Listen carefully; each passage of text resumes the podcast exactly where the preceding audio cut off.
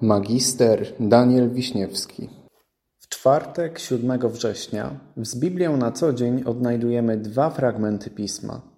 Pierwszy z nich pochodzi z drugiej księgi Kronik, z rozdziału osiemnastego, z wersetu czwartego. Wpierw jednak zapytaj o wyrocznie Pana. Natomiast drugi tekst pochodzi z drugiego listu do Tymoteusza, z rozdziału trzeciego, z wersetu czternastego. Trwaj w tym, czegoś się nauczył i czego pewny jesteś, wiedząc, od kogoś się tego nauczył. Jesteśmy jedynie ludźmi. Wiąże się to z tym, że posiadamy pewne ograniczenia, które dotykają zarówno naszej sfery cielesnej, psychicznej, jak i duchowej.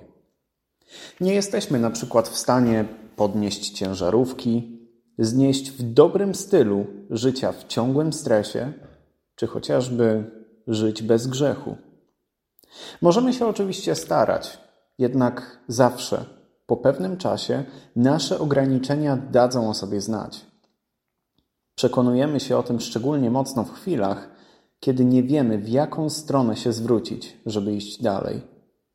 Bo znajdujemy się w nowej sytuacji, bo czegoś zapomnieliśmy, lub bo coś, na czym się opieraliśmy, nagle legło w gruzach. W jaką stronę wtedy iść?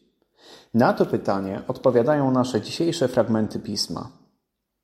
Pierwszy z fragmentów pochodzi z drugiej księgi kronik, a dokładnie z rozdziału, który opisuje narady dwóch władców przed wyruszeniem na wojnę: władca Judy i władca Izraela. Pojawia się tam pytanie, czy powinniśmy rzeczywiście angażować wojsko w ten konflikt? Jakie by były tego skutki? Wobec niewiedzy, co może się wydarzyć, Jehoszafat, król judzki, dochodzi do wniosku, że dobrze by było się zapytać o zdanie samego Boga, tak by na pewno nie popełnić błędu.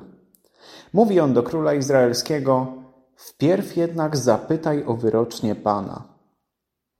Władcy zgromadzili więc wokół siebie wszystkich proroków, jakich akurat mieli pod ręką, i pytali się ich o zdanie, co na ten temat twierdzi Bóg.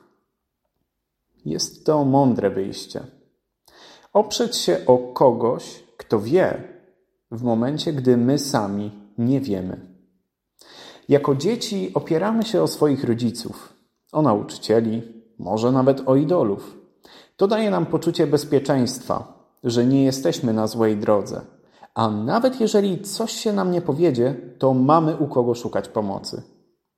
I rzeczywiście tak jest. Do tego też zachęcają nas oba nasze fragmenty pisma. Jeżeli natomiast wybieramy inną drogę i podejmujemy decyzję, nawet jeżeli nie mamy odpowiedniej wiedzy, wtedy popełniamy błędy. Taką też drogą zdecydował się ostatecznie pójść król Izraela. Wśród wielu proroków przepowiadających dobry rezultat nadchodzącej bitwy, znalazł się jeden prawdziwy prorok, Micheasz, który mówił odwrotnie. Nie będzie żadnego zwycięstwa, będzie tylko śmierć. Wstrzymajcie się. Nikt chyba nie lubi słyszeć ponurych wizji przyszłości. Król Izraela również nie lubił. Nie posłuchał się on słów proroka Pana i uznał je za bezsensowne. Zamknął tego proroka w więzieniu i polecił trzymać go tam, aż on wróci i udowodni mu, że on się nie mylił. Jednak przypłacił to drogo. I drugi fragment pisma pochodzi z drugiego listu Pawła do Tymoteusza. Paweł opowiada w nim Tymoteuszowi, z czym wiąże się podążanie drogą Pana. Zaznacza on mocno, że ta droga nie jest czymś wygodnym. Wiele razy możemy mierzyć się z niezrozumieniem ze strony otaczającego nas świata i będziemy mieli do czynienia z niezbyt przyjemnymi faktami. Podobnie jak przed chwilą wspomniany król Izraela z drugiej księgi kronik. Będziemy mierzyli się z własnymi wadami. Będziemy świadomi tego, w czym popełniamy błędy, i to będzie powodowało w nas smutek. To nie jest droga łatwa. Ale jest to droga prawdziwa i taka, przy której na pewno dojdziemy do celu. Dlatego apostoł rozwiewa wątpliwości Tymoteusza i mówi: Trwaj w tym, czegoś się nauczył i czego pewny jesteś, wiedząc od kogoś się tego nauczył. Przyjmijmy zatem do serca tę mądrość, jaką dzielą się z nami nasze dzisiejsze fragmenty. Trwajmy w Panu i Jego ścieżkach, jak tylko potrafimy, bo choć niekoniecznie wygodne, to krocząc nimi zawsze dojdziemy do celu.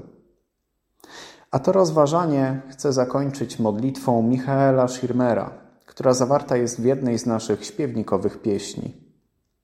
W potrzebie udziel nam swych rad i wskaż Twej świętej prawdy ślad, co ginie w mrocznej dali. Daj nam wytrwałość, byśmy Ci służyli aż do końca dni i cierpień się nie bali.